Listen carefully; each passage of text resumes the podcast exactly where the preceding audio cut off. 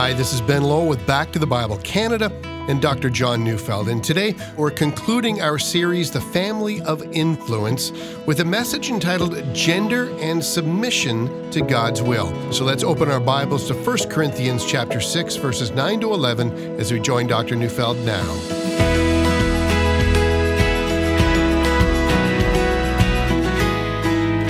I don't need to prove to you that it takes two genders to produce a family. I also don't need to prove to you that both male and female produces something that the other cannot in order to produce a child. That there are gender roles in producing a family should be under the title The Birds and the Bees 101. I'm also not telling you anything that's puzzling when I say that a mother plays a unique and distinct role in relation to her small child. The child grows in her womb, and it is her voice that the child hears and that the child knows. And when the child is small, it's her breast that the child suckles. The father, because of his strength, can play a role of protector and defender, but she uniquely plays the role of a nurturer. That's gender. It's my normal custom to do a verse by verse Bible teaching, but at special times of the year, I take the time to do a topical series that is both a topic that's readily found in the Bible and one that's especially relevant to the issue that Christians and the culture we live in are facing. For this week, I have been speaking about family, that it was God who created us male and female, and that gender is a precious gift from our Creator. I've also wanted to convey the Bible theme that God created gender so that a man might leave his father and mother and cling to his wife. While we affirm that singleness is a precious gift that's given by the Creator, we also affirm the central place given to marriage. Christian people need to look towards marriage as a gift, and our young need to be trained to look forward to their own marriage as the way in which God has designed them to live. And so, gender, marriage, and then sexual fidelity made by God exclusive for marriage. And now I want to return to the theme of gender. I want to argue that God has given us a unique role to play when He assigned our gender to us. I want to speak about God's goodness expressed in male and female. I want you to think of your gender as a precious gift given to you from your Creator, who in wisdom assigned your gender and with it gave you a task. Now, you might be thinking, I don't know if I've ever heard a sermon on this topic before. Why is he speaking about this? But before you judge what I'm about today, let me say to men, it's my aim that you consider your masculinity to be a precious gift from God. I, I want you to love being a man. And to women, it's my aim for you to consider your femininity as a precious gift from God. I want you to love being a woman. Moreover, I want us all to consider how we might disciple our little boys to become mature men and our little girls to become mature women. Now that I've stated matters this way, some of you might say, Do I suspect a gender stereotyping going on? I'm, I'm glad you brought that up because that's exactly why I want to speak to this issue. I think this issue is not only crucial, but it's essential to the health of our faith and the future to the church. So let me explain. In the Western world, and by that I mean our culture, we're now experiencing a vast moral revolution. There is in Western culture almost nothing left of a biblical worldview which once was central to our culture. In its place is the worldview of moral relativism. So that's the idea that there is no roadmap to describe either where you've been or where you're going. And that may sound a bit scary. I mean, who takes a summer road trip without a map or a GPS? I mean, who goes down roads without knowing where it will lead or how they'll get back when they should get lost? But to some, this sounds absolutely exhilarating. If you have no fixed reference points, if you have no moral absolutes, you're free to take whatever course you want to take. No map now defines where you have to go. You know, as Bob Seger sang a number of years ago, stood alone on the mountaintop, staring out at the Great Divide. I could go east, I could go west, it was all up to me to decide. But there is no greater moral revolution in our society today than the one that surrounds itself with the issue of gender identity. The new approach to gender identity is the next big thing in this road trip without a map. What's now before us is what has been called the transgender revolution, and it has just barely begun. Not long ago, the New York Times reported on a transgender man named Andy Inkster. He'd always wanted to have biological children. Now, at the age of 18, she underwent a transition from female to male, and she received testosterone treatment and eventually underwent surgery to have her breasts removed. But she left her female reproductive organs intact. In her mid 20s, she decided it was time. She stopped taking testosterone and started trying to get pregnant. She sought fertility treatment at Bay State Reproductive Medicine Clinic in Massachusetts. Although the Bay State facility has a very strong anti discrimination policy for gender identity, they refused to treat him or her because they said they had no expertise to treat transgender patients. So, Mr. Inkster, as she called herself, found treatment in another medical clinic, got pregnant, and bore a child, she said, as a male. In the meantime, she successfully sued Bay State Reproductive Medicine for sexual discrimination. And later that year, the New York Times produced an article entitled The New Gay Orthodoxy.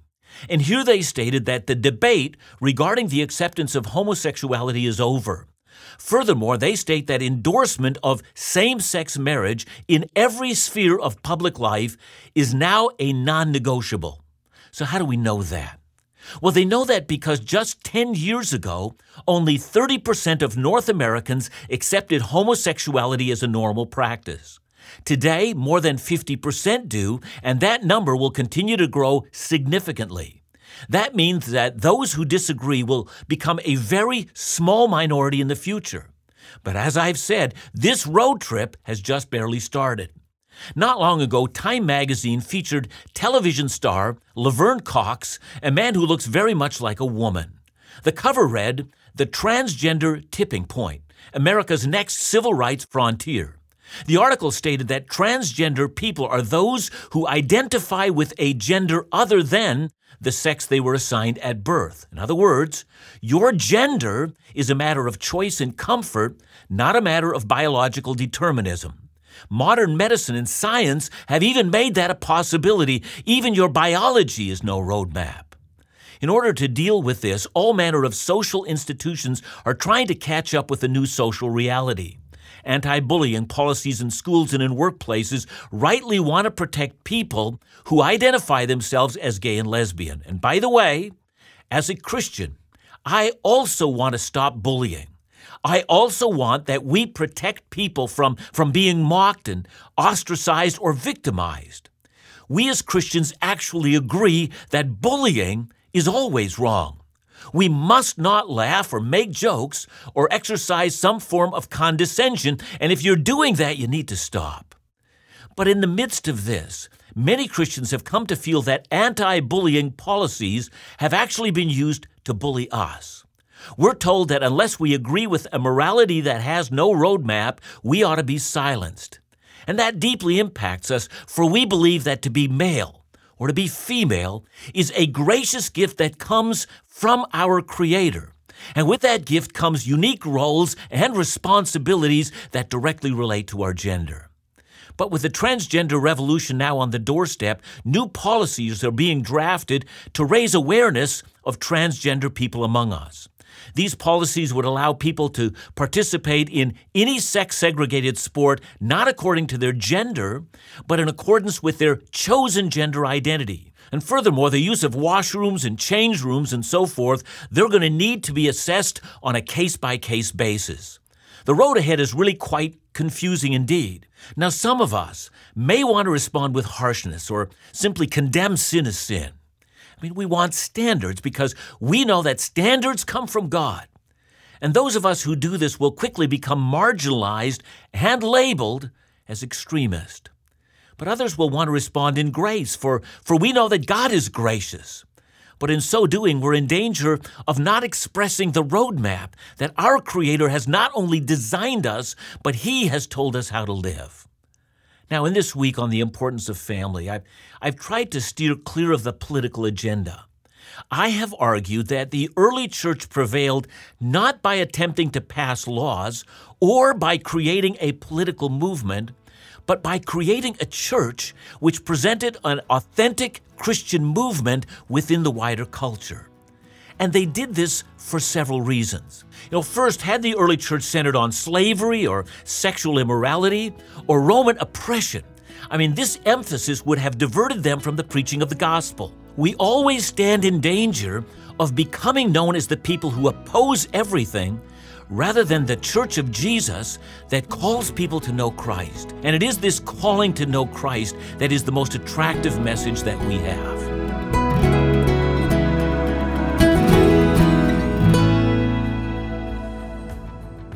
Now is the time to register for Back to the Bible Canada's Caribbean Celebration Cruise this February 2018 nine days upon Royal Caribbean's Freedom of the Seas, enjoying all that an incredible cruise ship has to offer, and do so while being encouraged and inspired by the Bible teaching of Dr. John Neufeld, laughter and encouragement from Laugh Again's own Phil Callaway, and wonderful music and worship with guests Shane and Angela Weeb. Bring friends, bring family for this great vacation experience, and make sure to register soon to avoid disappointment as we're already 50% full. Back to the Bible Canada's Celebration Caribbean Cruise, February 2018. For more information or to register, call us at 1 800 663 2425 or visit backtothebible.ca. And remember that all ministry vacation events or tours are funded exclusively by the participants, and no ministry resources are used for this purpose.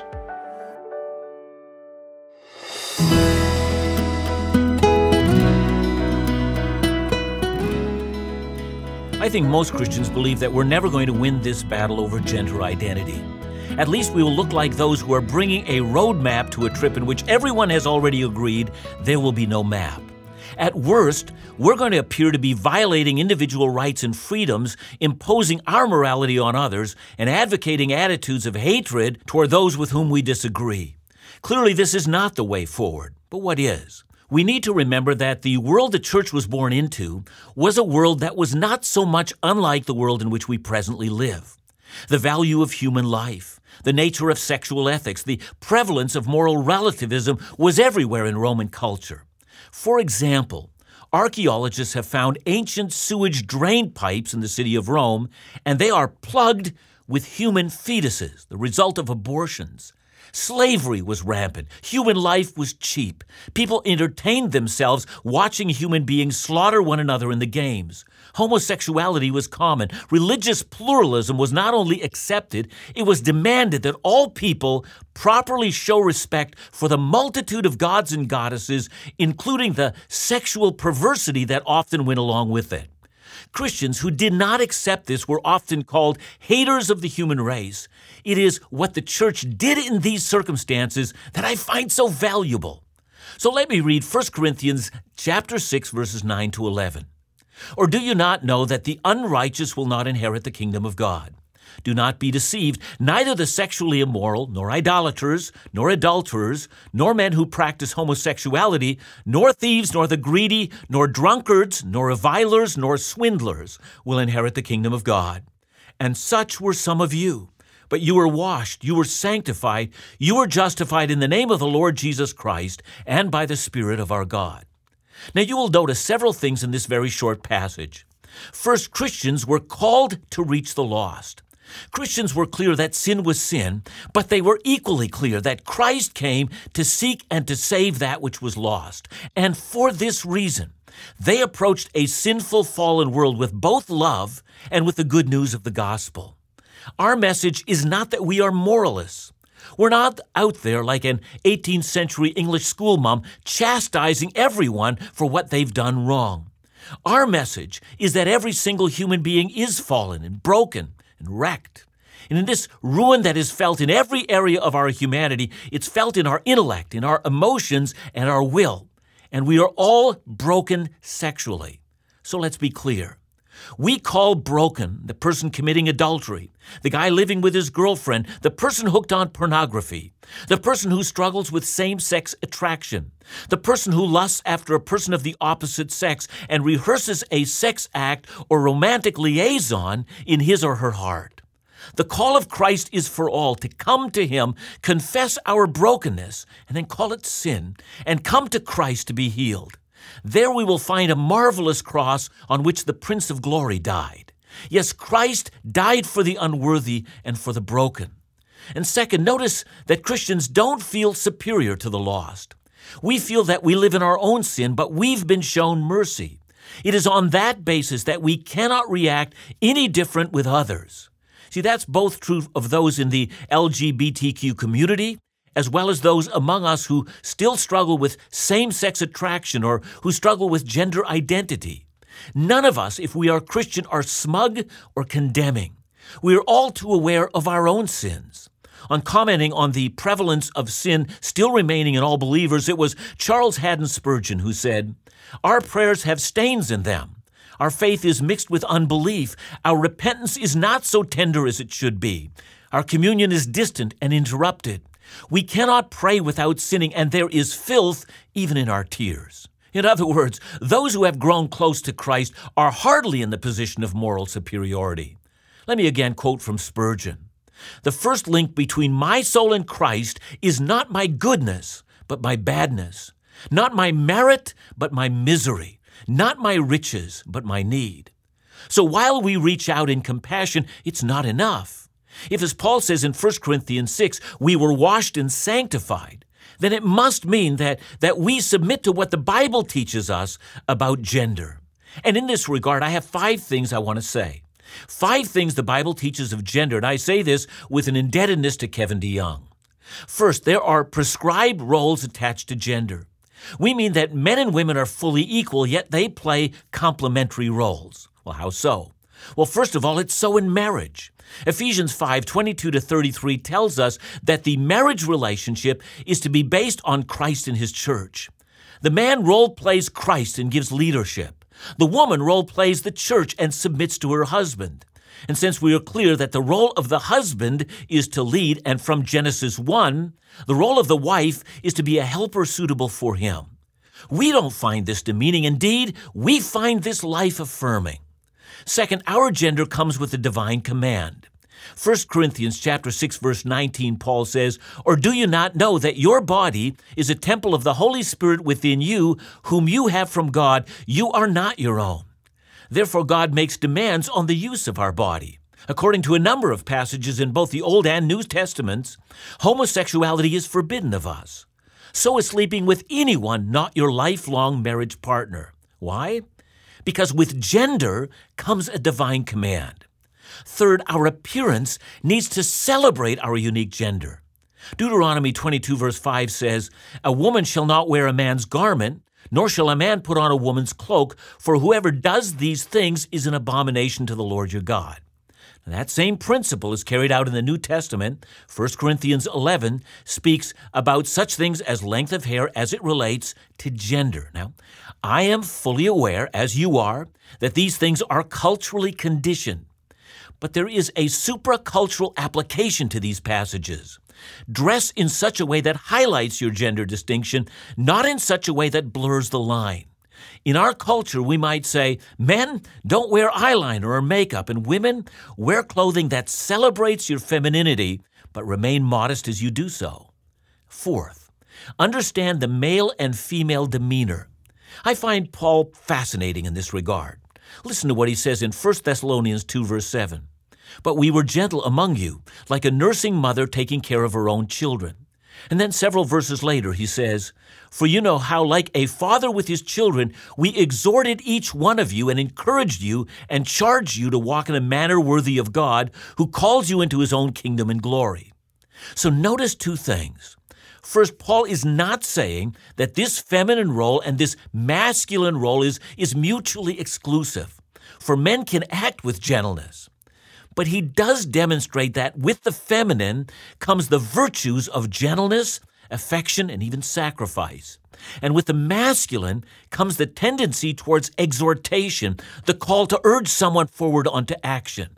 See, what we're saying is that we can see in Scripture a calling for both men and women to be trained, or should I say, discipled, to be that which is male or female. Now, fifthly and finally, we need to learn to rehearse our unique gender assigned roles. Listen to Peter's words in 1 Peter 3 1 to 7. Likewise, wives, be subject to your own husbands, so that even if some do not obey the word, they may be won without a word by the conduct of their wives when they see your respectful and pure conduct. Do not let your adorning be external, the braiding of hair and the putting on of gold jewelry, or the clothing you wear, but let your adorning be the hidden person of the heart with the imperishable beauty of a gentle and quiet spirit, which in God's sight is very precious. For this is how holy women who hoped in God used to adorn themselves, by submitting to their own husbands, as Sarah obeyed Abraham, calling him Lord. And you are her children if you do good, and do not fear anything that is frightening. Likewise, husbands, live with your wives in an understanding way, showing honor to the woman as the weaker vessel, since they are heirs with you of the grace of life, so that your prayers may not be hindered. That's a mouthful. So much more could be said. I could speak about how to teach this to our sons and our daughters. Let me put all of this now into context. We do not believe that the stress on gender celebration is evangelistic, no? We believe our message must continue to center on Christ and on His glorious cross. We must acknowledge our own sin and be compassionate with those who have lost their way. We offer them not a moral way of living, but the grace that is found in Jesus. We invite all to come to Christ, and then we invite them to surrender their own lifestyle choices into His loving hands.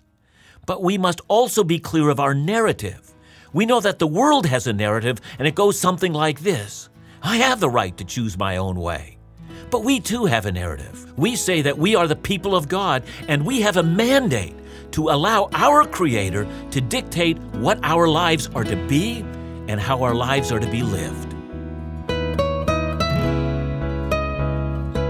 John, I think there's a lot of helpful information here. But I think what comes to my mind is that, you know, the world's narrative is very different than God's narrative, and that crosses all kinds of boundaries, not just gender, but gender as well. You know, Ben, I think that's really insightful. I happened to be uh, having lunch today, and I saw a guy with a motorcycle jacket on, and it had a big skull on it with swords through it, and it said, Death before dishonor. And I kind of stared at that and I thought, well, I'd really love to have a conversation with that guy because I wanted to know what he was thinking. I thought that he was saying, you know, if anyone tries to, to in any way offend me, I'm going to take this to a fight. But our Bible tells us that's not the way. In other words, God tells us to forgive our enemies, to do good to those who persecute us, to love our enemies in every way. That's just one example. How many examples are there where the culture that we live in does not provide us with a formula for living, and gender is one of those areas. We're simply going to have to buck the trend. Thanks so much, John. And join us again next week for more of Back to the Bible Canada, where we teach the Bible.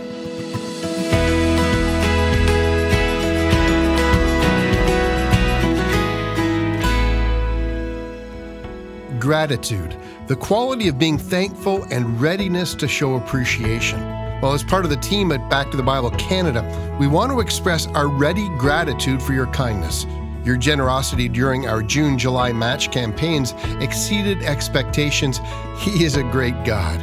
Your partnership not only helped meet the fiscal year end goal, but reinforced the presence of those across our nation who embrace a passion for Bible teaching. To express our appreciation, we want to send all of our listeners a free copy of the book Family Worship. It's a wonderful tool that helps incorporate worship into the family home. So thanks. And stay with us as together we strive to champion the truth of God's Word. Call and ask for your free copy of Family Worship or offer a gift this month to support the ongoing ministries of Back to the Bible Canada at 1 800 663 2425 or visit backtothebible.ca.